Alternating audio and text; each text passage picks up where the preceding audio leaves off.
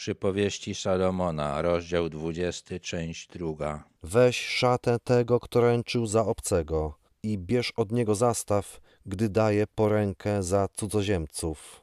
Wielokrotnie Salomon pisał o tym, że ten, kto żeruje pożyczkę obcemu, daje dowód swojej głupoty. Prowadzenie interesów z kimś takim jest bardzo niebezpieczne. Smakuje człowiekowi chleb podstępnie zdobyty, lecz potem jego usta są pełne piasku. Oszustwo może przynieść korzyść, ale tylko krótkotrwałą. Dzięki dobrej radzie plany się udają. To też tylko z rozwagą należy prowadzić wojnę. Skomplikowane przedsięwzięcia, takie jak na przykład wojna, wymagają wielu doradców, bo spraw, które trzeba wziąć pod uwagę, jest bardzo dużo i jeden człowiek nie jest w stanie pomyśleć o wszystkim. Kto jest gadułą, ten zdradza tajemnicę, więc nie zadawaj się z plotkarzem.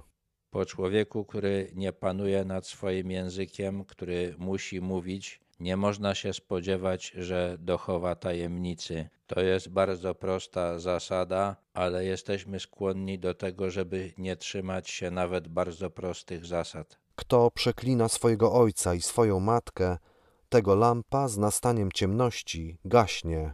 Lampa jest potrzebna w ciemności. Jeżeli gaśnie z nastaniem ciemności, to ktoś taki może słusznie podejrzewać, że Bóg jest przeciwko niemu. Tak jest z tym, kto nienawidzi swoich rodziców. Dziedzictwo na początku szybko zdobyte, na końcu nie ma błogosławieństwa. Zbyt szybko odniesiony sukces może nam bardzo zaszkodzić. Nie powiadaj, odpłacę za zło. Polegaj na Panu, a On cię wspomoże.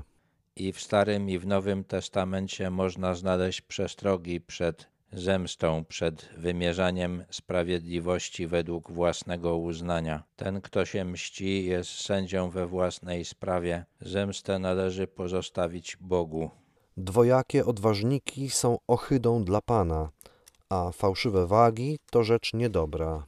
Kolejny raz Salomon pisze o tym, że Bóg chce, aby handel był uczciwy. Powtarza to wielokrotnie, bo wie, że jesteśmy skłonni, aby oszukiwać. Pan kieruje krokami męża. Jakże może człowiek zrozumieć swoją drogę?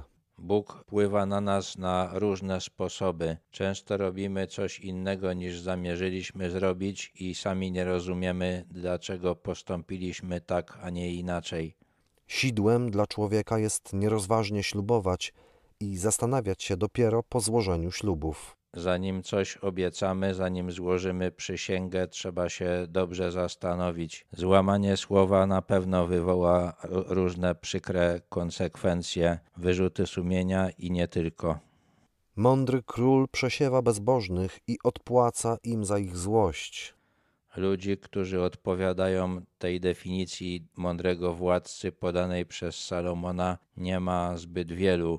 Zwłaszcza, że pobożność u Salomona znaczyła coś innego niż u większości ludzi. Pan czuwa nad tchnieniem człowieka, bada wszystkie tajniki wnętrza. To dzięki Bogu oddychamy, dzięki Niemu żyjemy i On wie o nas wszystko. Salomon pisał, że bojaźń pańska jest początkiem mądrości. Bez tej świadomości, jak bardzo zależymy od Boga, nie będziemy mieć tej bojaźni, o której Salomon pisał. Miłość i wierność strzegą króla, a swój tron umacnia on dobrocią. Chlubą młodzieńców jest ich siła, lecz ozdobą starców jest siwy włos. W społeczeństwie potrzebni są młodzi i potrzebni są starzy, bo młodzi mają siłę, a starzy doświadczenie. Krwawe rany oczyszczają złośnika, a ciosy głębie wnętrzności. Jeśli ktoś kieruje się w życiu złością, to tylko cierpienie, i to duże cierpienie, jest w stanie go zmienić.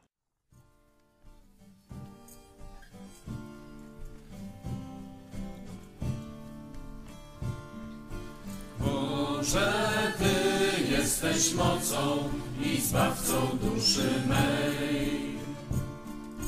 Boże, Ty jesteś mocą i zbawcą duszy mej. ścieżką Twoich przykazań, szlakiem Twoich praw. Tyś mi, mój Panie, tarczą w walce z szatanem, Ty zwycięstwo dasz. Boże, Ty jesteś mocą i zbawcą duszy mej. Boże, Ty jesteś mocą i zbawcą duszy mej. Oświeć mi drogę światłem Twojej nauki, ukaż życia cel. Podaj mi rękę, kiedy przyjdzie rozstanie, rozproszczaj się w strach.